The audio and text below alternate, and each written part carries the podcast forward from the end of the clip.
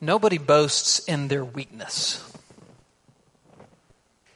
Nobody at the gym boasts about not being able to do a pull up. Nobody boasts about not being able to finish a mile run. We just don't boast in our weakness. In fact, we hide our weaknesses. So I've noticed something the, the person at the gym who can't do a pull up doesn't want to try in the presence of others.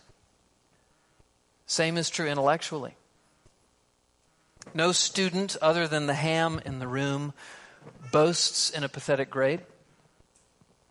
Same is true in every realm. Whatever is embarrassing, whatever is weak, whatever is not respectable, whatever, we want to minimize it or improve it. We don't want to highlight and display it. You know why? Because nobody wants to be a fool. And nobody wants to be weak. Which is why the message of this week's text is so shocking to our sensibilities.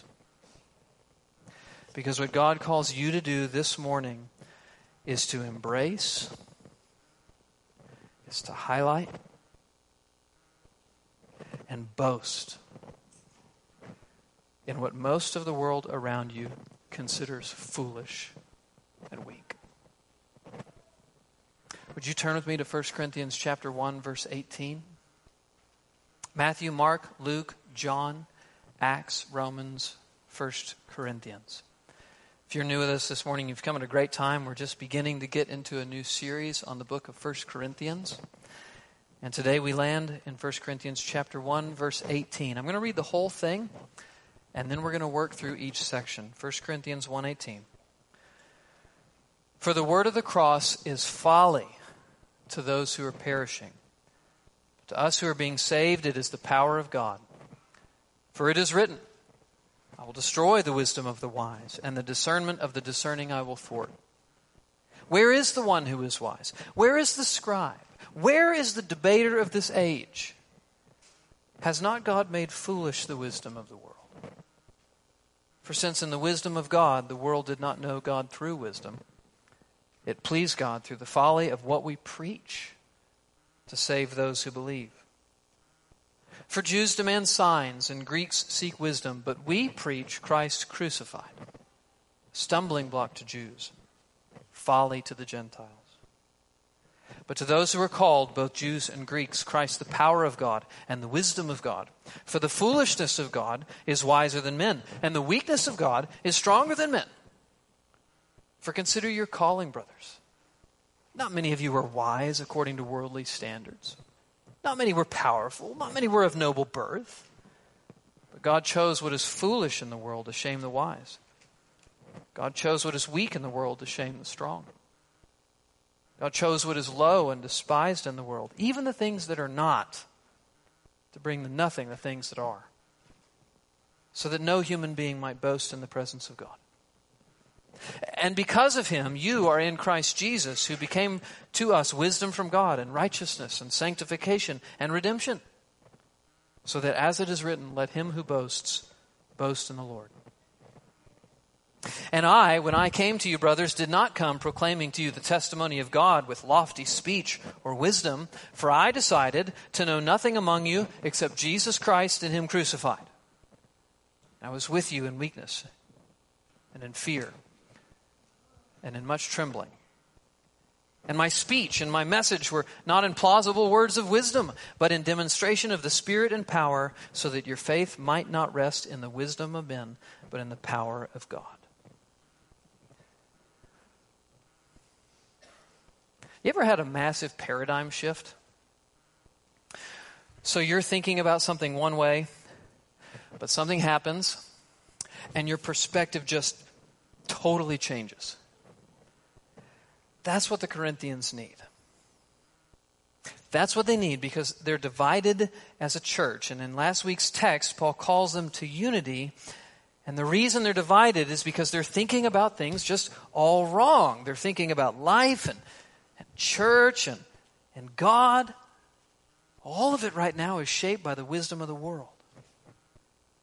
So, So, how they think about what's wise and how, how they think about what's foolish and how they think about what's weak and what's strong, how they think about what they should be proud of and how they think about what they should be embarrassed by, it's all shaped by the wisdom of the world instead of the wisdom from God.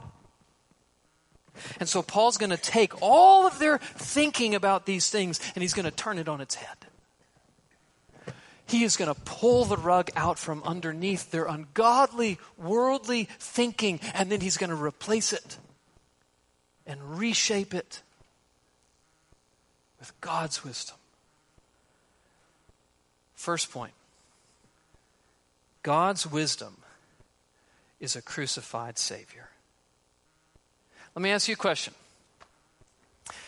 If you were an all powerful, all wise God, how would you choose to save fallen man? What would you do? Ooh, ooh, I know. You would, at great cost to yourself, give your own son to pay the price for those who have broken your law and to be made right with you. That's exactly what you would do. No! Of course you wouldn't do that. That's ridiculous. There has to be a better way than that. Verse 18 For the word of the cross is folly to those who are perishing. This plan to save sinners through giving Jesus Christ as a substitute payment for them is crazy.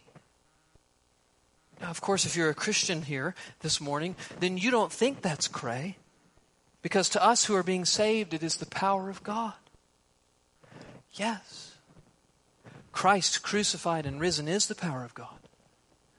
It has saved you from the power of sin and death, and you know it is the power of God. But to those outside of Christ, to those wise in their own esteem, they don't, because it is written, I will destroy the wisdom of the wise, and the discernment of the discerning I will thwart.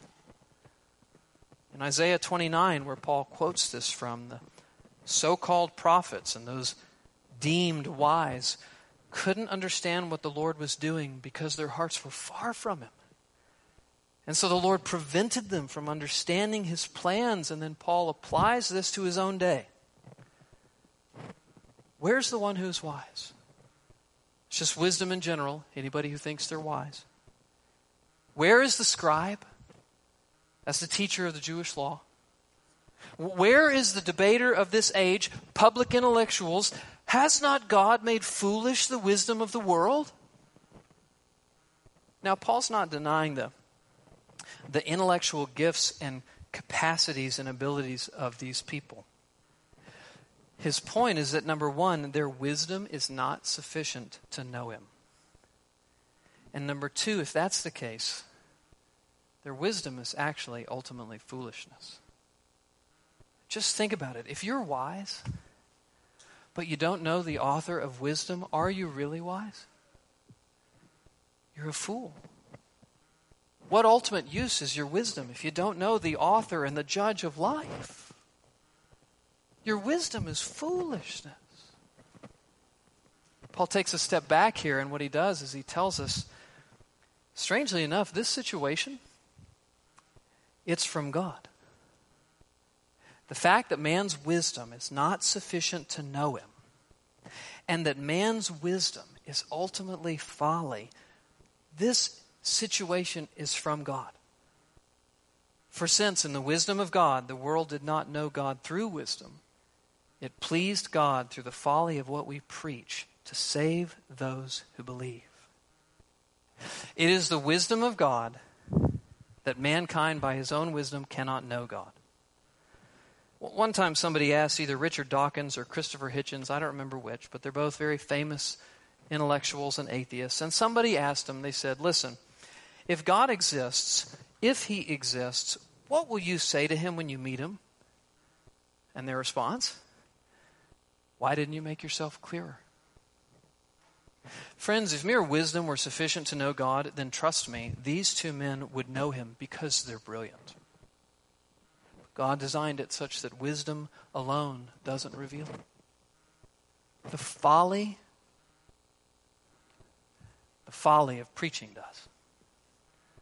It pleased God through the folly of what we preach to save those who believe. Think about this God's saving revelation of himself comes through someone speaking a simple and straightforward message about Jesus Christ.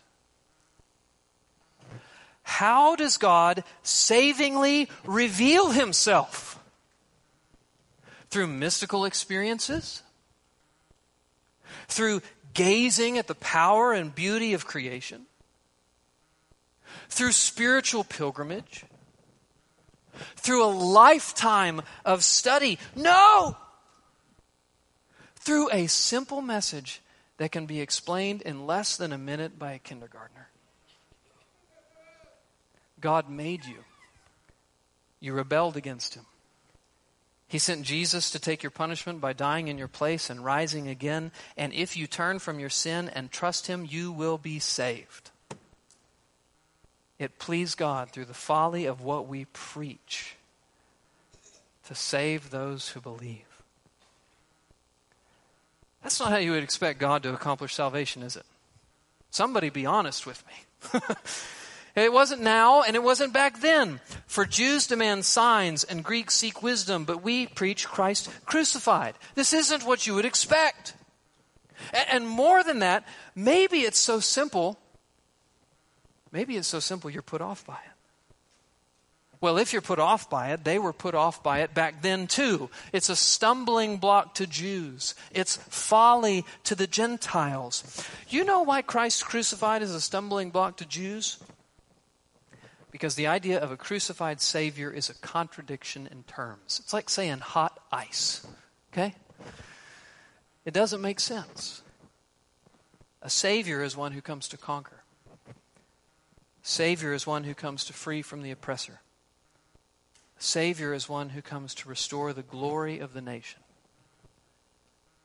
Savior is not one who comes to die. Savior is not one who comes to die a criminal's death. A Savior is not one who comes to be betrayed. This is scandalous to the Jew. It is a stumbling block. Me believe in a crucified Savior? Never. It's a scandalizing thing to them, and it's foolishness to the Gentiles. Me believe in this simple minded Christianity? Me believe there's really only one way to God? Me believe that Jesus really rose from the dead? Me believe that my sins will condemn me to hell? Me believe me believe that there is actually such a thing as hell? Foolishness. Friends, do you see how everything is being turned on its head? Everything is being turned on its head. What the world esteems is wise is ultimately foolishness. And what the world thinks is foolishness is ultimately true wisdom. So, Christian, please hear me. Do you know what you need to do with this? You need to grab a hold of this truth. And you need to put it in front of your mind every single day because the world tells you every single day that you're a fool. You're a fool for believing that Jesus Christ rose from the grave. You're a fool for believing that blood needed to be shed to forgive you of your sin. You're a fool for believing in the wrath of God. You're a fool for believing that you can be saved from all your wrongs by someone else taking your punishment upon themselves. You're a fool for believing there is such a thing as sin and you need to repent of it instead of embrace it and be authentic to yourself. You're a fool for believing every word of the Bible. You're a fool. That's what the world says. Now, maybe it doesn't say it as aggressively or outwardly hostile as I've just done, but it is the message. And if you don't hold to this text, to the truth of this text as precious, listen to me. If you don't hold to the message of this text as precious, you're going to start believing that to some degree. You're going to start to be embarrassed by the truth you believe. You're going to start to shy away from the truth you believe, not hold as boldly to the truth you believe, maybe question the truth you believe, maybe redefine the truth you believe, maybe walk away from the truth you believe. But if you keep this in the front of your mind, if you let God's wisdom, not man's wisdom, have the loudest voice in your head, then you can stand in front of anyone and boldly and happily say, Yes, I'm a fool. Yes, I'm a simpleton. Yes, I'm a complete idiot, and that's okay because the foolishness of God is wiser than the wisdom of men. I am a fool, and I'm fine with it. Well, Paul's not done. And neither am I. I'm just getting warmed up. Get the coffee ready.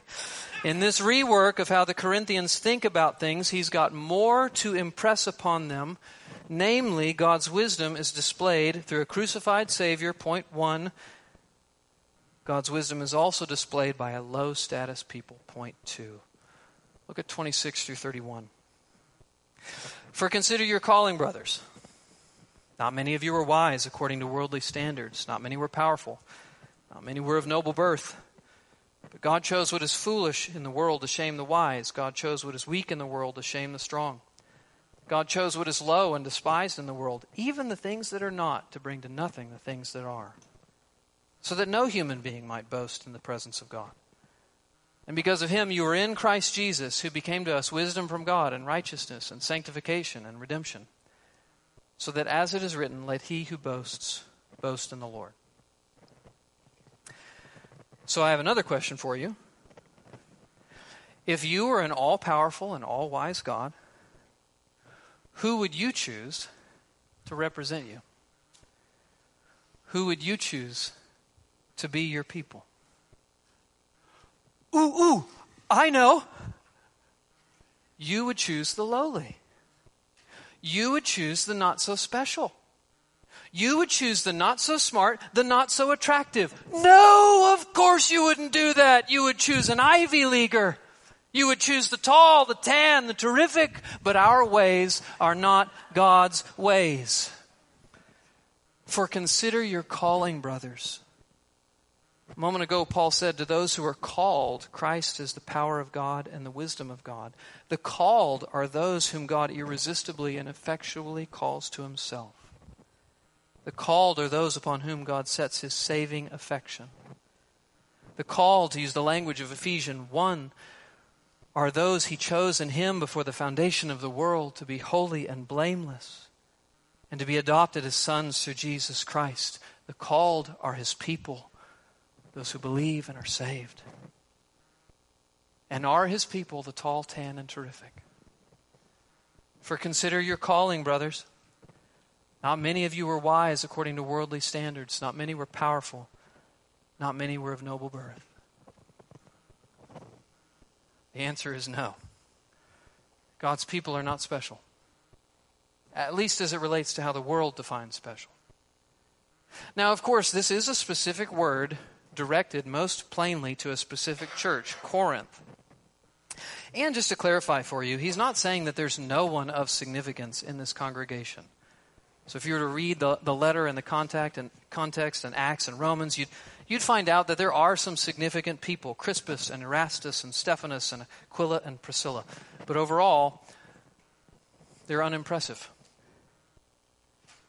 But not only is this a word specifically to the church in Corinth, more broadly, it's a word that applies to the church in every age. And while God certainly does save the wise and the intelligent, Christianity is the religion of the masses. Christianity is the religion of the normal. It's the religion of the not so special. After all, a little illiterate child can believe and be saved. Why does Paul point this out? Two reasons. Number one, to slap the Corinthians for their ungodly and dumb thinking. They are pandering and clamoring to be respectable, lining up behind the teacher they think is most wise, criticizing those who claim allegiance to another. It's like they think they're special and they want to be seen as special. And Paul says, You're not special. You know, that's kind of hard to hear.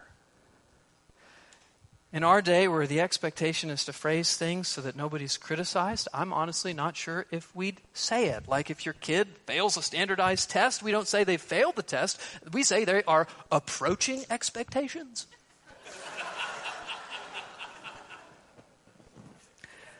but Paul just says it. He says, You're not that special.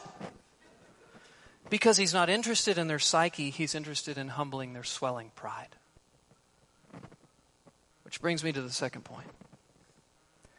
It's not just the Corinthians that need to be humbled, it's all of us that need to be humbled. Mankind. This truth reproves the pride of man. But God chose what is foolish in the world to shame the strong, uh, the wise, excuse me. God chose what is weak in the world to shame the strong. God chose what is low and despised in the world, even the things that are not, to bring to nothing the things that are, so that no human being might boast in the presence of God. Now, here's what you need to know this shaming and bringing to nothing is a future thing. It is an eschatological thing that will happen on the day of judgment. And on that day, the swelling pride of man will finally be shown for what it is. Absolutely nothing. Those who trusted in their wisdom will not boast in their wisdom in that day. Those who trusted in their strength will not boast in their strength in that day. They will be fully and finally reproved as the foolish, the weak, the unimpressive, and all those who simply put their trust in Christ. Those whom they thought were unimpressive they are the ones who will be received into the eternal favor of God, while those who thought they were impressive will be damned. You know why God chooses a not so special people? It's so that he receives all the glory. And in case that hasn't become quite clear, he hammers it home one last time in verse 30. And because of him, because of God's mercy and grace, you are in Christ Jesus who became to us wisdom from God, righteousness and sanctification and redemption, so that as it is written, let the one who boasts boast in the Lord. My goodness. You know, the one thing we need to do with this as believers, sure, there are many things we should do with this. But one thing that I think of is that we need to let this put an end to our clamoring for significance and respectability in the eyes of the world. This is a huge issue. We want to be respected. We want to be considered wise. We at least want to not be considered social pariahs. Amen? We got to let go of that. We got to let go of that. Because God has chosen what is weak and foolish in the eyes of the world to shame the wise and the strong. And if we were to really just think about it for just a minute, isn't the way the world treats us the same as it treated Jesus? It, it, it, didn't respect Jesus. It didn't listen to Jesus. It mocked and rejected and betrayed Jesus. Our lot is no different. So instead of fighting it and clamoring for what God doesn't intend to give us in the first place, can we, can we please just embrace it? Can we stop wishing and longing for the respect of the world? Can we stop freaking out when we don't get the respect of the world? Can we, can we embrace who we really are? A low status people, an unimpressive people a people who simply believe that Jesus Christ died and rose to save us from our sin, and a people who are willing to be seen as fools. Well, Paul is still not finished. And there is yet another way God's wisdom is demonstrated, and it's by an unimpressive presentation. So I got another question for you. If you were an all wise and all powerful God, how would you choose to get your message out? Ooh, ooh, I know, right? You would choose an unimpressive method, no video, no background sound, no lights, no marketing campaign to build expectation, no merch. I love merch. You choose an unimpressive speaker. Of all the speakers available to you, in your wisdom, you would choose one who's fine, but not great. Of course, you wouldn't do that. But as I think you're coming to expect, God's ways are not your ways. Chapter 1 verse chapter 2 verse 1 he says and I when I came to you brothers did not come proclaiming to you the testimony of God with lofty speech or wisdom. In that day the principles of rhetoric were all the rage, okay? So if you wanted to communicate if you wanted to have an audience, if you wanted to get your message across, if you wanted to be believed and be relevant and, and grab people and have followers, you needed to do it in a way that makes use of those principles. Otherwise, so man says, nobody's going to listen. But that's not what Paul did. For I decided to know nothing among you except Jesus Christ and Him crucified. Paul did not dress up or shine up or accommodate his message to the cultural or intellectual demands of his hearers. He just preached Jesus. Now, let me be clear. I don't want you to misunderstand something. It's not that Paul is uninterested in presenting the gospel well. That is not true. Paul is not trying to be boring in his presentation. He actually is trying to persuade people to believe.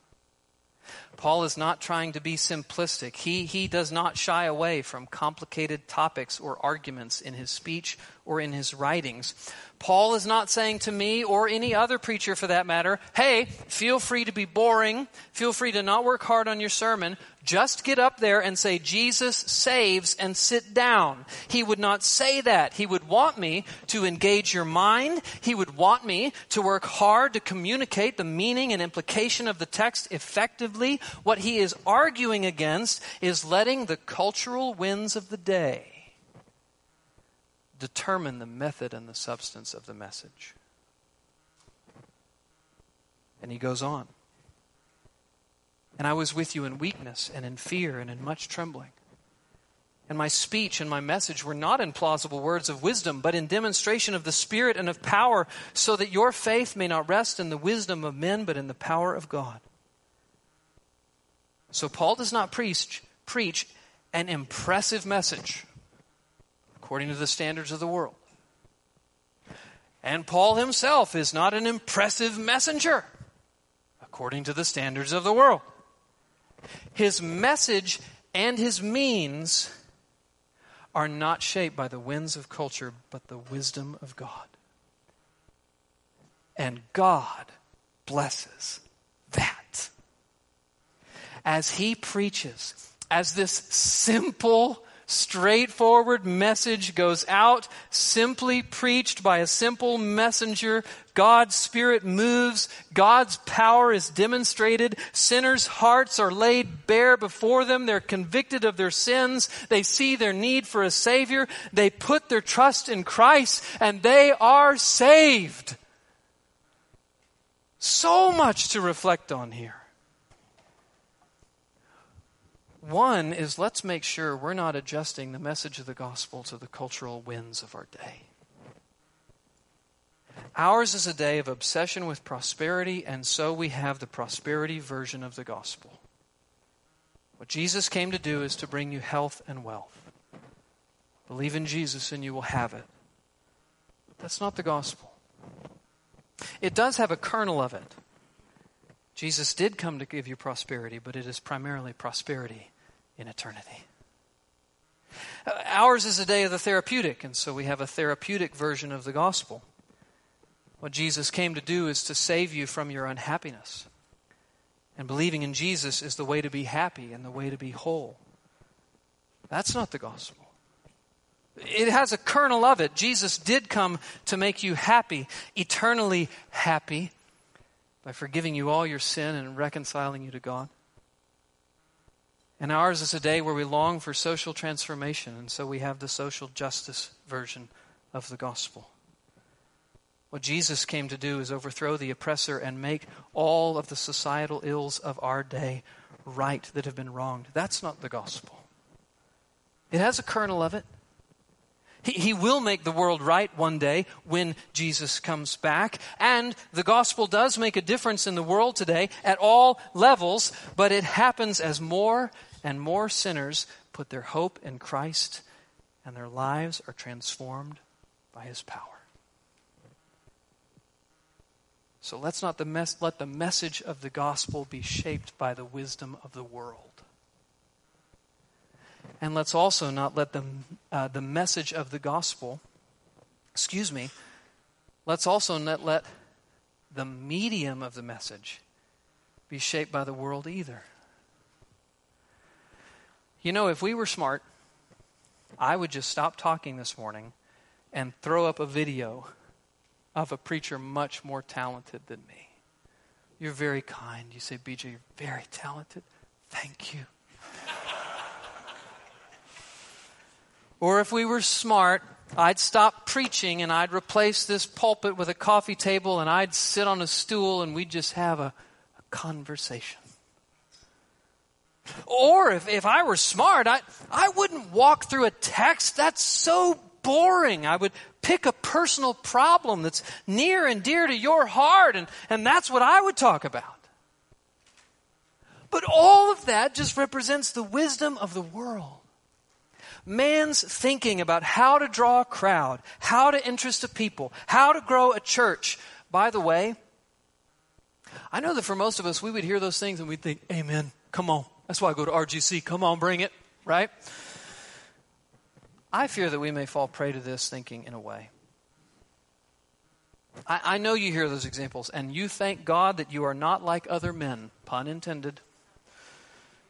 But what about when we have a special study, or a course seminar, or a conference, and the topic or the issue doesn't immediately scratch and itch your feeling? What if the event's sole purpose was to teach you more about God? Would you come? How is it going to apply to me? It's not going to apply to you. It's going to teach you more about God. Would you come? By the way, everything that teaches you more about God applies to you ultimately. So that's a, that's a non sequitur. But let me be clear. What if all we wanted to do was learn about God? Would you come? Would you be excited? Would you clear your calendar? Or would it not be impressive enough to you? Would it not grab your attention enough? Would you say, that one's not for me, I'm just going to hike? You know what my prayer is for us as a church? That more and more and more we would just delight and desire to know more about God, regardless of whether or not it seems applicable to us. That's my prayer.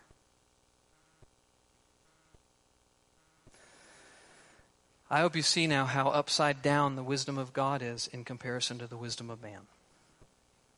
I hope you see how God upends our expectation about strengths and weakness, about what to boast in and what to be ashamed by.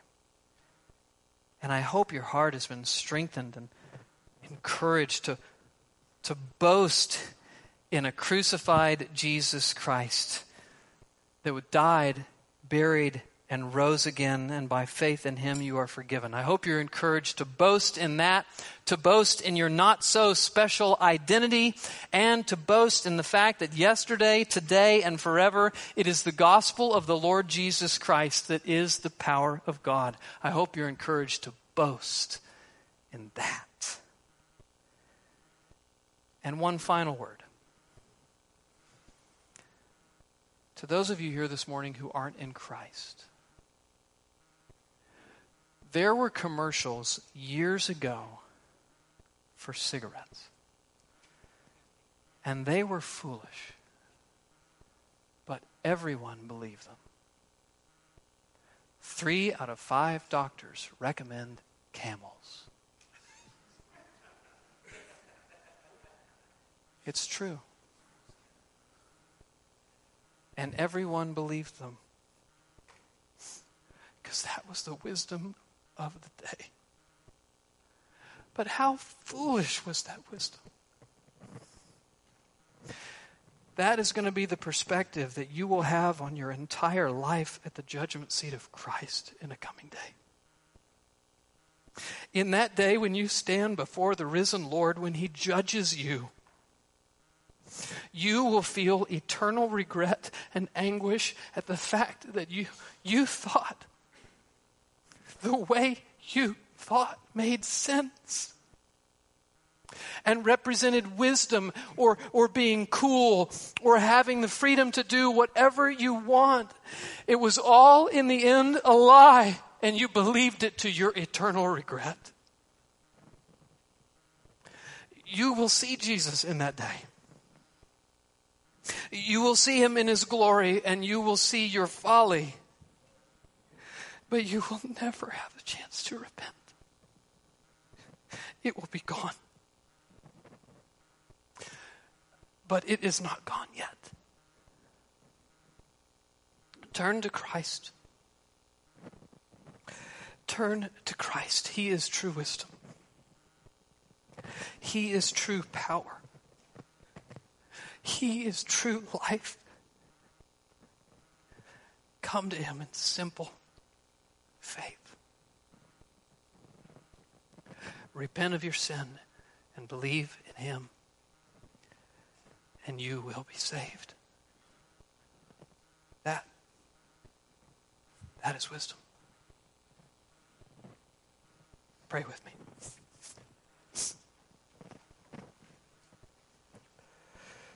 Lord, we confess that your ways are higher than our ways and your thoughts are higher than our thoughts. And so, God, we simply sit. I simply sit. This morning, I sit underneath your word. I pray these people have sat underneath your word. And I pray, Father, that we have a spirit that desires to be formed and shaped by your thoughts and not ours. There is a way that seems right to man, but the end thereof are the ways of death. God, we thank you that you are not like us. We thank you that you have revealed yourself to us. We thank you for Jesus Christ, crucified, buried, risen, and salvation by faith in him. In Jesus' name, amen.